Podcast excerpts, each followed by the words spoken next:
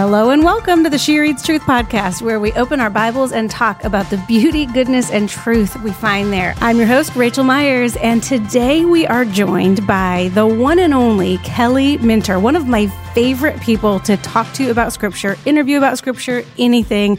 Listen, y'all know Kelly, if you've listened to the She Reads Truth podcast for any amount of time, she is so fun. I don't know if fun is the right word to talk to, but I just learn from her every time she sits down with us. And especially, we're studying the book of Ezekiel right now for Lent. And Kelly knows her stuff and she is a student of the word and Ezekiel is no exception to that. Y'all, if you don't know Kelly, when she's not singing or writing or speaking, you can find her picking homegrown vegetables with her six nieces and nephews or riding a boat along the Amazon. I am not kidding about that. She does a lot of work with Justice and Mercy International. She is fantastic, and so is this episode. Let's get right to it. All right, Kelly, let's jump right in. You recently released a Bible study called Encountering God Cultivating Habits of Faith Through the Spiritual Disciplines. The big spiritual disciplines, yes. Yes. Okay, so here we are in week four of Lent 2022. It's spiritual discipline time. Let's talk spiritual disciplines for a minute. Yeah. What, like, spiritual disciplines are a part of the Christian life. Yes. Not exclusively a part of the Christian calendar. right, right. But talk to us about spiritual disciplines as they relate to Lent. Yeah, and there are seasons though. I do think Yes. in the in the calendar of the church Yes, that you do think more about the disciplines. And Lent is definitely one of those Mm-hmm, times. And so, yeah, when I was writing the study, I was treating things like everything from God's word, studying his word to prayer to worship, the things that we're all pretty accustomed to. Mm-hmm. But then all the way down to things like solitude and Bible meditation or like reflection Yeah. on passages of scripture, generosity, celebration, Mm-hmm. Yeah. which is definitely a spiritual discipline, uh, serve acts of service and Celebration's a um, great one for Advent. Yes, exactly. Thanksgiving. Yes, and yeah, yeah. so exactly. Yeah. Celebration and Thanksgiving, you know, you might get more focus in the fall Mm-hmm. And the to be clear, calendar. Kelly is not talking about the holiday Thanksgiving. She's talking about the spiritual discipline of Thanksgiving. Yes, Yeah. gratefulness and all of those things. Yeah. So, yes, it was a great study. It was really interesting because it kind of ended up being almost like a primer on the Christian life. Yeah. Where you really are kind of touching every element of what it means to be a believer. And I think, too, the disciplines, even like Lent, where it's a time of stripping and we're and, and it is a more reflective, sobering time. That really does free us in a lot of ways. And we might think like, oh, just one more discipline or, oh my goodness, Ezekiel, this is so heavy and it's Easter and, uh, and we just want to jump to Easter eggs and all that. But it really does purify us and put us in a place where we have more capacity, more bandwidth. That's and, right. and the disciplines are meant to be freeing and life giving. And I think sometimes we think of them as oppressive and another thing to do. Mm-hmm. And that's not Something to fill our calendars or our days. yeah, Yeah. yeah. And so I think Lent is always a good, even in the stripping and the kind of the simplicity, which is, simplicity is actually another spiritual discipline. Right. This is a great time to practice those things and see ways where some of the other things that we have in our life might be robbing us That's good. from just a fullness and a peace and a freedom and a joy. So Yeah, that's so good. I think that we so often think Lent fasting, but I love that you're like, no, like simple, like there are these other disciplines of both addition and subtraction that can really be intentionally incorporated into ordinary time, but also into Lent, where like, what if you practiced the spiritual discipline of simplicity mm-hmm. and not just like, I'm going to try and make things more simple in my life, but actually looking at what scripture says Yeah. about simplicity and how that's modeled and taught, right? and paring back. Yeah. I mean, we just have yeah. so much excess. And, That's right. You know, taking this particular season leading up to Easter, and I will tell you that Easter has meant so much more to me since I started practicing Lent. and I did not grow up in a tradition that practiced it. It was sort of like, oh, isn't that what all the Catholic friends do at high school and they give up chocolate Right, or whatever? right. It's like it was just felt like this really legalistic thing. Mm-hmm. And it wasn't until a number of years ago that someone began to just really teach me about this practice that I think is absolutely based off of biblical principles throughout scripture. Yes. And I'm pretty committed to practicing Lent Yeah. every single year. It has become a standard season of my year where I set certain things aside mm-hmm. and where I'll grab a Lenten devotional mm-hmm. and I will really commit every day. And it's a nice chunk because it's longer than 30 days. You know, it's like what, 42 days or something? It's seven weeks, yeah, Okay, yeah. yeah. So it's long. Yeah. But by the time you get to Easter, mm-hmm. It is so refreshing, not just because you're like, oh, wow, okay, spring's here and I can get back to some of these things that I was fasting from, but it's because no, every single day of those seven weeks, I was thinking Yeah. about what Yeah. Easter means and what the resurrection means. Setting and the mind Lord was, that. yeah, setting my mind on it. Yeah. Oh, I so love I that. love that you guys, that She Reads Truth is committed to this and Ezekiel is no joke. No joke. What a good season. No It- book it- of the Bible is a joke. We all agree. this is true. This is true. But, But this is- one, whew. yeah, yeah. But if I was going to pick any time of the year of the church calendar to study Ezekiel, this would definitely be the time. I agree. I agree. I mean, we always ask the question, you know, whether it's Exodus or Isaiah or what, like, why that book of the Bible for Lent? And we've found that any book of the Bible that points to Jesus, which is all of them, is a mm-hmm. really excellent book to study mm-hmm. during Lent. However, I have to agree, uh-huh. Ezekiel for Lent, taking the like that big chunk of judgment, mm-hmm. prophetic judgment against God's people, and a chunk of prophetic judgment against the nations. the nations, uh-huh. and then a call to hope. I mean, uh-huh. that's like the model of Lent. Right. Well, and it's why Jesus had to come. And Yeah. we see, you know, one of the scholars I was reading was just basically saying that none of the prophets saw as much wickedness Yeah. as Ezekiel. And it's like, And he. Kelly, he was young. Like Yeah. he was 30. uh huh. And what we are going to read on day one of this week, Mm-hmm. and we'll get to this, but with his wife dying, he was 35. Yeah. And 25 when he got taken into exile. That's right. Yeah. So very, very young and sees all of this evil and just really the height, if you will, of sin and darkness. But I will say this though, one of the things that was really helpful for me in studying this book, and I hope it'll be helpful for those who are listening, is to really make Ezekiel a real person. Okay. Yes. So remember that, and I love the timeline, by the way. So you, you have this Oh, yeah. lovely, lovely timeline. Okay, let's tell them what page it's on because y'all with the study books, it is on pages 118 and 119. And I I read that this week too, and it was so helpful to me because you get just like on one spread, you get to see where Ezekiel, Daniel, Josiah, Nehemiah, Ezra, Esther, like where they're all kind of like contemporaries of each other. where everybody falls. Yeah. Yeah. And it's really helpful to see that in, you guys have it listed here in 597. Yeah, 597 BC. That's when Ezekiel gets exiled to Babylon. Right. Okay. So that, I love that because think about this. So, and this was a game changer for me. He was in Judah, he's in Jerusalem, mm-hmm. and he's at the time, he's under Josiah's reign. So, Josiah, if you go back into your, if you brush up on your history of Israel's kings, Josiah was the great reformer. Mm-hmm. He was the righteous. He finds the book of the law in the temple, and everybody had just like completely walked away from it. The Torah, God's revelation of himself and how he wants Israel to live.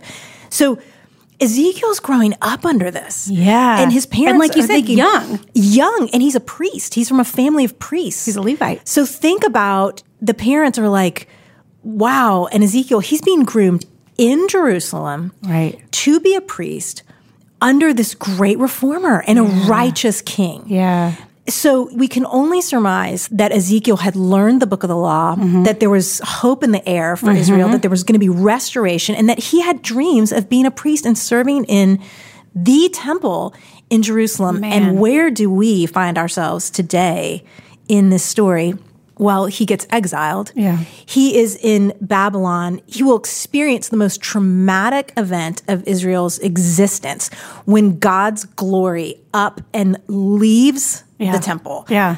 So he's 25, he gets exiled And five it's- years later. And he's left to like be the guy to like struggle through describing what that even looked like for what the it all rest of us. And he's living among a suffering people, a dislocated people. They've had loss, they've had trauma. And now he's not going to be a priest. He's now going to be a prophet. And that is a really interesting thing that I think we can easily miss about Ezekiel, the person, is that he was both priest and prophet. But there was Mm-hmm. right. this massive shift. Yeah. So you think about his life, he has all these dreams. His parents have these dreams for him. Uh, yeah, no, he's in exile in Babylon. There's distress. There's all kinds of brokenness. God appears to him, basically says, "You're going to be, you're going to minister to the down and downtrodden and Yeah. broken all around here that are in exile. While I'm leaving the temple, while Jerusalem is being, you know, ransacked, because that happens about 10 years later. And so all of his, like none of his dreams are what we thought they were going to be. And now he's, he's not a priest like helping 10 people. He's a prophet like speaking truth To nations. to nations and in dark places. And he's having to role play all of these awful, hard things. Yeah. And, and so I guess to me, like keeping all of this in mind is really helpful, especially for any of us. And I'm not looking at myself right now, of course, but like for any of us that are going through kind of a stripping season, you know, where you're just feeling like broken down and stripped down, which I can relate to right now. And where you feel like, okay, Lord, but I had such clear vision. Mm-hmm. And now you have me over here. I was, in fact, I was pretty sure you were preparing me, Preparing me. for something. Yeah. that kind of felt promised, even. Yes. Yeah. But we will see that preparation isn't lost because he does know, because he knows the Torah, and we'll Mm-hmm. That's get to this in just a minute. But because he knows it, he knows that God has made a covenant with his people. Yeah. And he knows that no matter how far he scatters them, he will be faithful to bring them back. He knows that God had made a promise to his forefather Abraham Yes. and that he would be committed to Israel. So he's keeping that all, holding on to that while he watches the glory of the Lord leave the temple, while he watches utter wickedness, while he basically sees God, what looks like God forsaking his people, but God will return his people from exile. So that's a little bit of the, just kind of, I think some of the things as I was refreshing my own memory of just what's important to me about keeping Yeah. in mind Ezekiel, the person. And for me, even just like physically to picture this guy, because I always thought of Ezekiel as either like big long beard like Moses or Yeah. like bald like Elijah, right? Yeah, yeah. But he's just like a young guy. Also, this might be a complete ADD moment and like you can tell me if I'm wrong, but I I'm thinking about this like he was being trained to be a priest and he became a prophet. Uh-huh. And like the person that immediately makes me think of is Zechariah and John the Baptist. Because Zechariah also a Levite, like Mm. Yeah. he's a priest and he has a son and his name is John, but he was not born to be a priest. The kind of- yeah, He was uh-huh. born to be a prophet. In forerunner, fact, the last prophet before Yeah. Jesus came. And instead of, you know, where Ezekiel's seen, like his vision is the glory of God leaving the temple. John the Baptist's vision is, behold, the Lamb of God who takes away the sins of the world. Like Uh-huh. it's like the temple coming to earth. Yes, yes, yeah. I don't It- know, Yeah, like- no, totally. Because and it's like because we have even our even our spiritual plans, even our Yeah. ministry plans that Zechariah might have had for John the Baptist, or that Ezekiel's parents might have had for him. Our faith is not our parents' faith. Yeah, and our God role is not our parents' role. going to shift in the kingdom. Yeah, some of those things, and I think that you know, yeah, there was a lot there. Um, I love the scholar Christopher Wright, but he wrote a lot about this and just basically saying, you know, the lonely, the friendless, the unpopular role of being a prophet, the mouthpiece of Yahweh, and that was not really, I don't think, what Ezekiel was initially initially seeking. But that's So- good, Kelly. Like I feel like that, like the unpopular role, and we're going to see that. I mean, in kind of a great number of ways this Mm-hmm. week, the the sorrowful role of being a prophet. Yes, yes, yeah. I Okay. mean, not easy. I So- mean, even like I know that like we finished about half of chapter twenty three last week, the two immoral sisters, Yeah, um, and that tough. Yeah. And so it actually kind of concludes at the start of this week. And like even that, like talk about being like having to say hard things. Mm-hmm. I mean, that story is hard and it flows from there into this parable of the mm-hmm. boiling pot in mm-hmm. chapter 24. At first I was like, no, wait, that's a sign act. And then I realized, no, no, no, this literally is, he's just telling a story. Mm-hmm. He, this is one mm-hmm. of the parables that is not acted out like a sign act. Mm-hmm. But I mean, let's talk about this boiling pot. Yeah, yeah. Remember too that when it happens, so it comes. Yeah. In verse two, he says, "The king of Babylon has laid siege to Jerusalem this very day." So That's this right. is the lowest point, one of the darkest seasons, if not the darkest in biblical Israelite history. It's good to mark that. so I think it is good to mark that. Um, and in fact, the says verse one day. Mm-hmm. says, "The word of the Lord came to me in the ninth year, the tenth month, the tenth day of the month. Son of man, write down today's Day's date, this very day." Yeah. This is a big one. And when you Mm-hmm. go back into Israel's history, you'll see that 587 or 586. I don't know if yeah, you guys have 586 BC. That's always that marker of Mm-hmm. like ooh, because before, remember, the northern kingdom, the northern tribe, the 10 tribes of the north had already been mm-hmm. exiled to Assyria and they'd kind of been switched around and but now now it's Judah. Now it's Jerusalem. It's the temple. I mean, it was not supposed to happen. And it stands to reason that the hardest, darkest things that are like that you want to block out of your memory are happening here at this time. Yes. Yeah. yeah. Uh-huh. I mean, and it, you said even before we hit record on this episode, like you were just like, if you're gonna read Ezekiel, you have to read the whole book. Like, Yeah. you need to read the chapters as they come and to know. That's not to say those listening that like if you've just picked up here. I think also uh, we would really encourage you probably to go back and like listen to the episodes, read what we've read with you, but also like we do want you to keep don't like stop listening. Mm-hmm. That right, matters right. too. Yeah. No, no, no, absolutely not, because this definitely sits in a whole context. But if you look at this at the very end of this parable about the boiling pot, he says, verse 14, I, the Lord, have spoken. It is coming, and I will do it. I will not refrain. I will not show pity, and I will not relent. I will judge you. But listen to what? According to your ways and deeds. Mm-hmm. And one of the things too that I was just as I was kind of preparing for this too, one of the commentators was pointing out that it wasn't enough just to be from the tribe of Judah That's or right. just to be an Israelite and just think, well, I'm just going to ride the coattails of my forefathers or of Abraham, Isaac, Jacob, or whatever. Their ways and their deeds matter. Yeah. And they're going to be judged not for their parents, not for parents' beliefs or anything, but for their ways and for their deeds. Mm-hmm. That's right. And you just couldn't ride the coattails. And I, oh man, I think that we do that, don't we? Yes. Even in our own culture and society where we think, well, I mean, I'm sure it'll be fine. whether it You be know? of the people like of our parents or the people around us last week we read i don't remember which chapter it was in but he god was saying like hey no longer use the parable the parents ate a green apple and the children got a yeah, bellyache exactly, exactly. and like that's not it like the soul pays for the sins of the soul Yep. i think it was like the soul that sins dies Yeah. and the soul that repents lives Uh-huh. That seemed to be a shift because before everybody kind of thought, well, we're just kind of grandfathered in, you know, and it's Yep. like, no, I care. And this again, i'm a part of a christian family Exactly. And I love this quote again there's no security in tradition or position in the kingdom of God if the claims of privilege are not matched by love for God mm. and one's fellow human beings. Mm. And I thought that just was like the love for God has to match. And I think practically for us today, what does that mean? We cannot ride the coattails of anyone's faith. Mm-hmm. We are going to be judged Individually. we individually and by mm-hmm. who we are before God. He's going to judge them according to their ways and their deeds. And um, yeah, and then right after that, his wife dies. Yeah. and Let's read some so of that, Rachel, actually. Come on, okay, yeah. I mean, I'll let for you take it away since I just left it out of my paper. You know, completely. this is your chance to bring it back. Mm-hmm, I'm going to read some of it, and I'll we'll kind of decide as we go how much of it to read. But it will help y'all listening if you haven't read yet today to get the context for what we're going to talk about. Mm-hmm. In chapter 24, verse 15, it says, "Then the word of the Lord came to me, Son of man, I am about to take the delight of your eyes away from you with a fatal blow." You must not lament or weep or let your tears flow. Groan quietly. Do not observe mourning rites for the dead. Put on your turban and strap your sandals on your feet. Do not cover your mustache or eat the bread of mourners.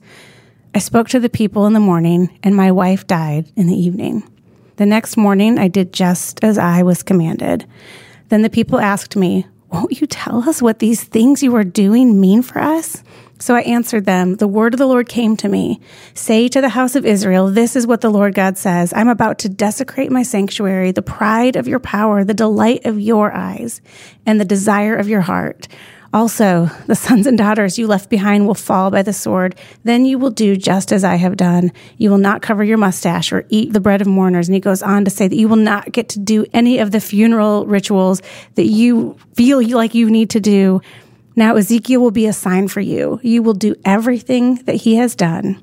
When this happens, you will know that I am the Lord God. Mm-hmm. That is the part where I was like, yeah, I don't really know what to do with this passage, but it does help us, I think, when we realize that Ezekiel losing his wife is, I don't want to say synonymous, but it's like a symbol of God losing the temple because this is where That's it's right. not just Jerusalem is being attacked, like mm-hmm. we talked about a few minutes ago on mm-hmm. that date, but now he says, I'm about to desecrate my sanctuary. Mm-hmm. And that probably was the, if there was a low moment, that was probably the lowest moment of the low moment. Mm-hmm. And so here is Ezekiel losing his wife, the love of his life, everything to him, mm-hmm. and he can't even mourn for it. I don't know the answer to this. I'd have to study this, but I do remember thinking is part of the reason God saying that you can't mourn was it was like even mourning is a gift for us, right? Our ability to That's grieve Yeah. and to cry and to lament and to, you know, even back then with sackcloth and ashes. I mean, I think there was something probably, we probably don't know how to mourn enough. But even that was a gift, and even that gift was being removed. That's right. So it was like loss and even the loss of mourning. So there was no way to even deal with such incredible grief. Even just to think of mourning as a way to honor life. Yes. Right? You know, like part, mm-hmm. like it's actually encouraged the tears that we shed honor the life that mm-hmm. was lived and lost, right? Mm-hmm. And so, like, he doesn't even get the chance to honor the life that to was do that. lost. Yeah. Yeah. And so I think, again, as hard as it is for us, I think it's an even stronger picture of what the Lord was Mm-hmm. going through when he lost his temple and his people turned their back on him Yeah. and they were idolatrous. And I think we think that it doesn't hurt the Lord. I think we think that our sin doesn't hurt him and that our Mm. Yeah. pride doesn't hurt him and his, our idolatry doesn't hurt him.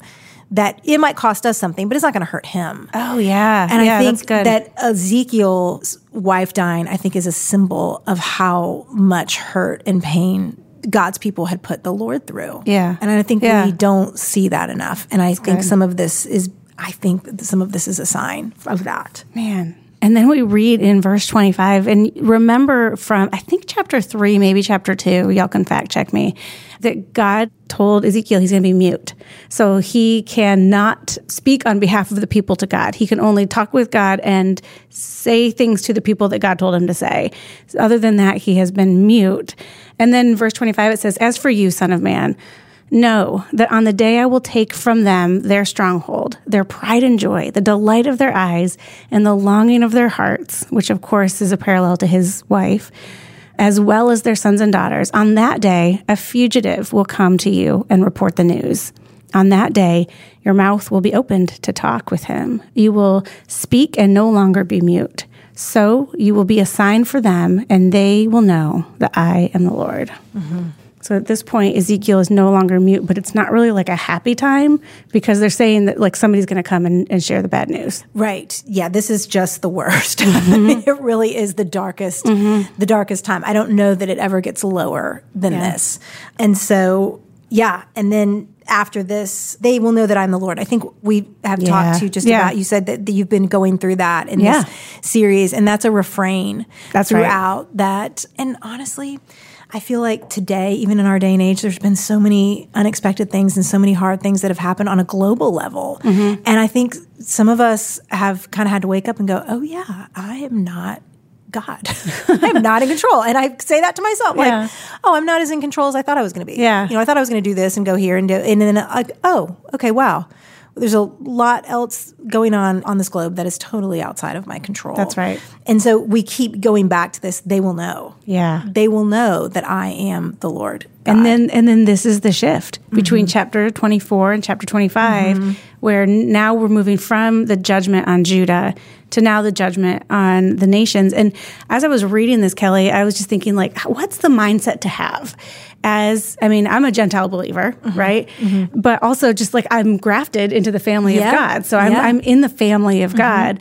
And so sometimes when I read judgment on the nations, I'm like it's an outward point. Right? Like Right. there they are Exactly. and this is a hard thing but like how should we read these as believers Well, I mean, that's a huge question. a great question, Rachel. That's a big one. Thanks. I mean, I do think so. Right. You go back to Genesis chapter 12 and God's covenant with Abraham. Mm-hmm. Okay. So he's going to make Abraham into a great nation. that's right But he says, through Abraham, all nations on the earth will be blessed. That's right. So you kind of have this thing in the Old Testament where you have Israel and it has God's special blessing, but the nations around it are taking note. They can see, and every so often you get a Ruth from Moab, you mm-hmm. know, like, mm-hmm. ooh, mm-hmm. okay. Or you get a Rahab, you know, from Canaan.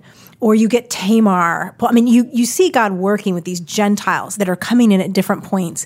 And we get these hints of the gospel that's going out. But then when Jesus comes, it kind of operates backward. Instead of the nations sort of looking in, now the believers are to go what? Out into all the nations. Yeah. We are to cover the entire globe with the gospel. And so, yes, in Old Testament history, it did feel more nationalistic and more Yeah. about people. But we cannot ever forget that in Genesis 12, God from the very beginning said, no, this is eventually so that all nations on earth will be blessed.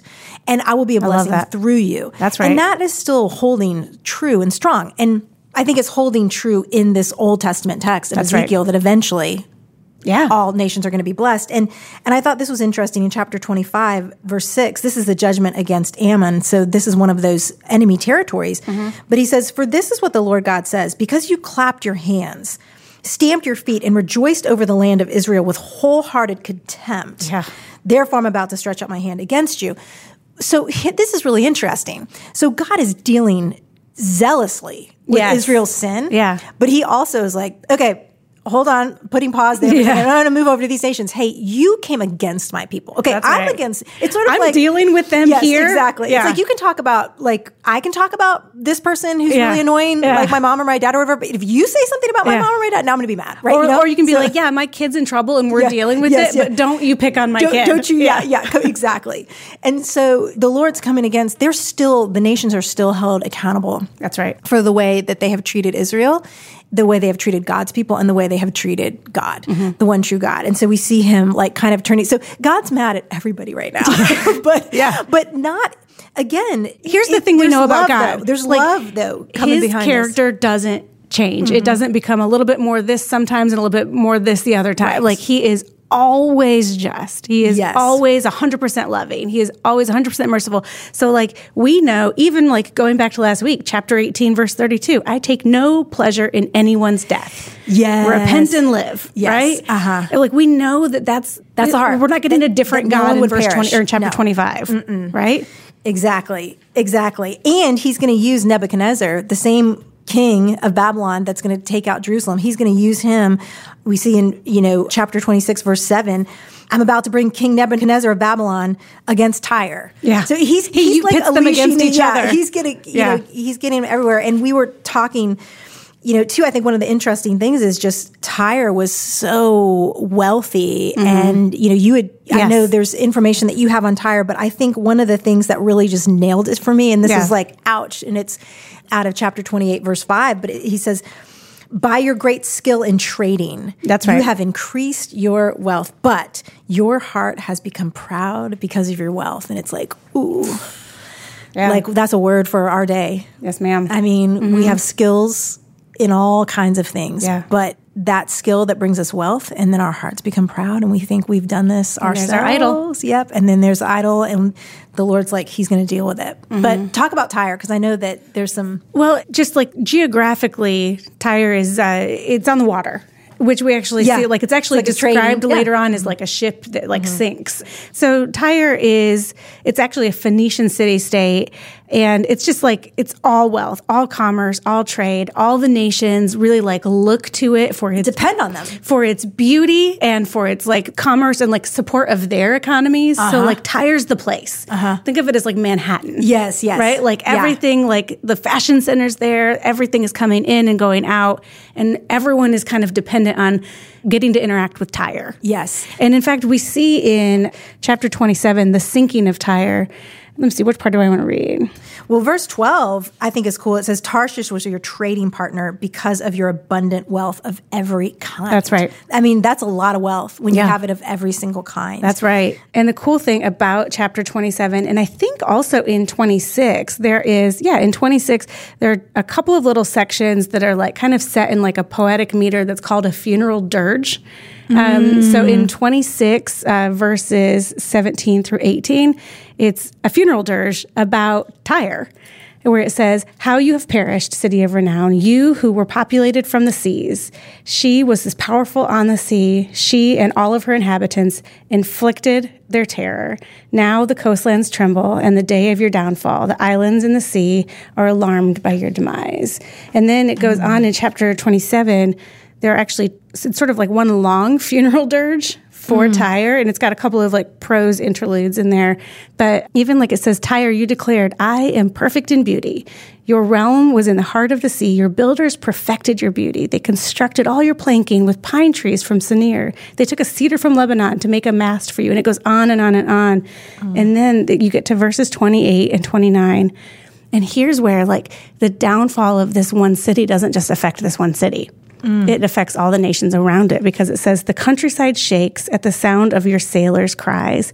All the oarsmen disembark from their ships. The sailors and all the captains of the sea stand on the shore. Mm. Because of you, they raise their voices and cry out bitterly. They throw dust on their heads. They roll in ashes. And then there is one funny verse 33 it says, When your merchandise was unloaded from the seas, you satisfied many peoples. And I read that in my 2022 context and couldn't help but think about supply chains. yeah, that's right. Yeah, that's true. There you go. when your merchandise was unloaded from the seas, you satisfied Yeah, many peoples. yes. Oh, that is funny. But Yeah. that's not the context. But now, Yeah. but, but, but now the merchandise is not being It's not- unloaded. yes, and um, you're right, That's yeah. why my house is still under construction. Same. Yeah. That well, so interesting. There is this lament too in that same chapter, and a couple of the verses that I have had underlined in my Bible. I think because they're so applicable is verse 16. This is from chapter 28. And he says, Through the abundance of your trade, you were filled with violence and you sinned. Yeah. I expelled you in disgrace from the mountain of God and banished you, guardian cherub, from among the fiery stones. And then listen to this your heart became proud because of your beauty. For the sake of your splendor, you corrupted your wisdom. And then, you know, you get down to the very end, there's that refrain at the very end of verse 23 that says, Then they will know that I am the Lord. Again, I think Tyre, I mean, is like the wealthy, powerful, beautiful, full of splendor kind of place, but they worshiped all of it. And Yeah. they and God, I think it's really important for us to see that God is showing himself not just as the God of Israel here, but he is showing himself as sovereign over all nations, that Mm. there will not be a nation that will exalt itself above Almighty God. That's right. And I think that that's really important. And um, can I finish that chapter for us? Yes. Because I think this is hopeful. I'm like, can I can I get Oh, to yeah. some hope? Can I get to some hope? Yes. Um, Please get to some hope. Kelly Minter, because take there's, us there. there's a little bit of hope here. So let me pick up for us at the end of chapter 28. And this is right after the lament of Tyre and Sidon and mm-hmm. all of this. And he says in verse 24 of chapter 28, the house of Israel will no longer be hurt by prickly briars or painful thorns from all their neighbors who treat them with contempt. Then they will know that I'm the Lord God. And this is really important. Hmm. This is what the Lord God says. When I gather the house of Israel from the peoples where they are scattered, I will demonstrate my holiness through them in the sight of the nations, and they will live in their own land, which I gave to my servant Jacob. They will live there securely, build houses, and plant vineyards. They will live securely when I execute judgments against all their neighbors who treat them with contempt. Then they will know that I am the Lord, their God. The reason I find this very hopeful in the middle of all of this is that the people are in exile now. Yeah. And God is saying, but I will bring them back. And this is why I mean, the word when. It's not if I gather the house of Israel. yeah, yeah, no, it's When I when I do it. Yeah, when I gather, it's going to happen Yeah. because he had said previously in the Torah, which Ezekiel would have known because remember Mm-hmm. Right. his training, Yeah. That even if they sin and Yeah. even if they're scattered, God would be faithful to bring them back. That God had made a covenant with his people, that even his people, though they broke it, they were not able to upend his faithfulness Right. to them. That's right. And I love the Psalm 106 that's included right after that passage that you just read, Kelly, where it says from Psalm 106, verse 46 Save us, Lord our God, and gather us from the nations, so that we may give thanks to your holy name and rejoice in your praise. I mean, like, that's mm. us always. Yes. Gather yeah, us. Yeah. And isn't that a good, I'm glad you said that because isn't that a good picture? Even though God was angry with Israel and disciplining Israel mightily, but he was still dealing with their enemies. And I mm-hmm. think as believers in Christ, there might be some of you right now where the Lord's just chastening you. He's just stripping you. I want to tell you right now, I've been in that little season for like four and a half years in a certain area of my mm-hmm. life where the Lord is just not letting me out. Mm-hmm. And he just keeps sanctifying, disciplining, all those things.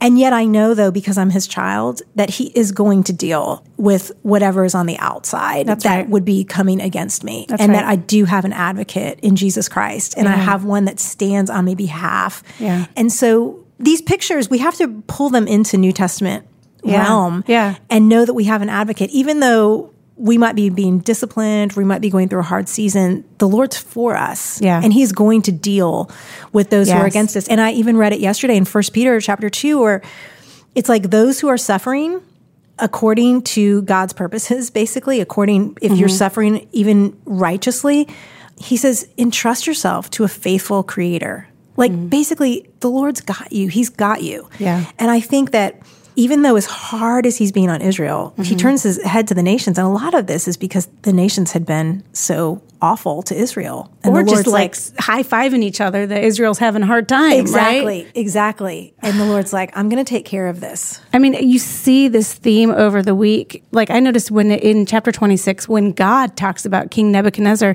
he refers to him as lowercase king of kings. Mm. And we look at Tyre and it is like city of cities. So he's bringing down the king of kings and he's bringing down or using the king of kings against like all of these things, like these big players and even oh, Tyre, like and Egypt. And Egypt. Egypt, So like if, if where Tyre would be like all about like wealth and commerce, Egypt is all about military power. But then on day 24, Revelation chapter 21. So we're talking about cities. Verse 23, the city does not need the sun or the moon to shine on it because the glory of God illuminates it and its lamp is the lamb. The nations will walk by its light, and the mm. kings of the earth will bring their glory into it. Mm, mm. Its gates will never close by day because it will never be night there. They will bring the glory and honor of the nations into it. Nothing unclean will ever enter it, nor anyone who does what is detestable or false, but only those written in the Lamb's book of life. It just so speaks to what we're reading here in Ezekiel. Mm-hmm. Totally, totally. And what a great reminder. But like the bringing the nations in, it's not just like judging and shaming the nations. Yes. It's that they would know that mm-hmm. I am the Lord. Mm-hmm. Right? Yes, The ultimate goal is not destruction. Yes, right. It is redemption. Mm-hmm. Yeah, that's good. That's good. Genuinely, I, I mean, I know I said it at the start of the episode, Kelly, but you were the hot ticket for this week. I want to be the hot ticket for a different week. A so you guys week. tell me when you're going to be like on the You're happy like, why didn't you invite me for John? Yeah, exactly. hmm Yeah. yeah. One of the um, narrative Any portions or narrative or gospel. yeah. Listen. No, but this is good. This, is, good. I I mean, we prayed before we hit record that we would learn, right? That we wouldn't just be here to like say things that we have learned, but and I have. Yeah. And so like thank you. As we go out of this, like I know as we're winding down in time, take us to Jesus. Would you take us back kind of Lent Jesus? Because we've been talking a lot about God, right? Yeah, absolutely. And where all of this is pointing to. You know, we, we've talked about God's sovereignty. We've talked about God dealing with his people and also dealing with the enemy nations. And so how is all of this going to wrap up ultimately? What is all of this pointing to? We touched at the very, very top that eventually there would be this day coming where God would put his spirit in us, mm-hmm. where our hearts of stone would be turned into hearts of flesh. Well, how does this happen? Mm-hmm. And I love what you all already have on page 127. You've highlighted mm. Romans chapter 5, verses 6 through 11. And it says this For while we were still helpless, at the right time, Christ died for the ungodly. So let's mm-hmm. just talk just for a second our helplessness. So Christ did not die for us because we earned it, because we deserved it, but because we finally figured out how to get our act together. Or because we're ethnically Jewish. Jewish, or yeah, or, Or because our parents were righteous. right? Or because we got an A on our Ezekiel paper, right? um, no, while he he died for us while we were helpless. That's right. Okay, and then he says, "For rarely will someone die for a just person, though for a good person, perhaps someone might even dare to die." But God proves his own love for us in that while we were still sinners, Christ died for us. Okay, so I want to pause there Hmm. again. God proves his love for us, not even Jesus. God proves his love for us good, in that while we were still sinners, Christ died for us. So here's this God in the Old Testament that we have been studying, same God that's proving his love to us through Christ. There's brokenness in the city, there's brokenness without the city of Jerusalem. There's brokenness everywhere. How is God going to show his love? Because we oftentimes think it's Jesus that showed his love. No, God proved his love that while we were helpless, while we were sinners, he sends Jesus mm-hmm. to die for mm-hmm. us. Sort of like Ezekiel is like this prophet. He's this image of suffering for all the wickedness that is going on. And then he says in verse 9, How much more then, since we have now been justified by his blood, will we be saved through him from wrath? For, and I love this, if while we were enemies, we were reconciled to God through the death of his son, then how much more, having been reconciled, will we be saved by his life? In yeah. other words, if we were saved from sin by his death, how much more now through his life are we going to be changed? Are we going to be reconciled?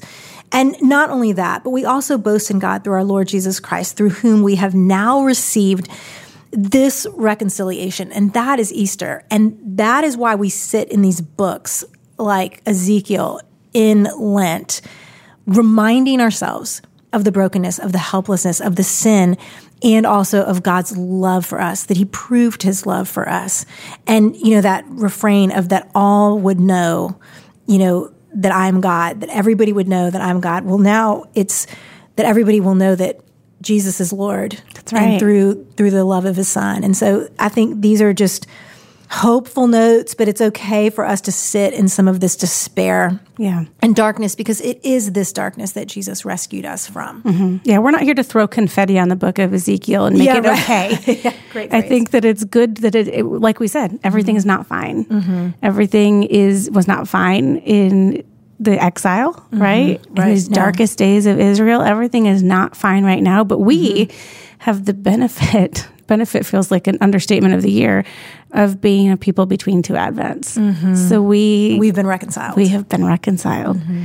And thanks be to God for that. Mm-hmm. And that's the opportunity that every one of us has. Everyone listening either can say, I have been reconciled, mm-hmm. or that there's an invitation to them listening to be reconciled, to come to life. A hundred percent. Yeah. Because he mm-hmm. did it while we were sinners. That's right. yeah. He every did it for the helpless and the ungodly. Yeah. yeah. So that invitation stands to, to any of you listening who mm-hmm are not reconciled to God to be mm-hmm. reconciled to Him. Yes. And that it is His gift and it's, it's not something gift. that we have to earn or that Amen. we have to, it, there's nothing that in our past that all of a sudden, like, we're disqualified. Mm-mm. No, that's what the beauty of this whole passage is. And mm-hmm. it's really what Ezekiel is testifying to that there would be no hope unless God brings his people back. Mm-hmm. And there's no hope for us unless Jesus reconciles us to God. And it's a gift. Yeah. It's a costly gift on Jesus' part, but it's a gift that's for us right. to receive. All right. Well, Kelly, thank you so much for being a return guest. I don't even know. I've lost count. I don't know. I love it though. I love it. You're one of my favorites to get to talk to. Well, it's, it's so really fun. we've missed Amanda here today, but I know. I know. But we've interesting timing that she's out on I know, right? She's like, guys, Ezekiel. I don't know. Uh-huh, yeah. I'll have to get after her about yeah. that. Nice. Okay. Well, friends, next week we are going to be joined by our friend Jada Edwards to talk about Ezekiel week five. But until next week, Kelly, what do we tell our friends? Keep opening your Bible. That's right.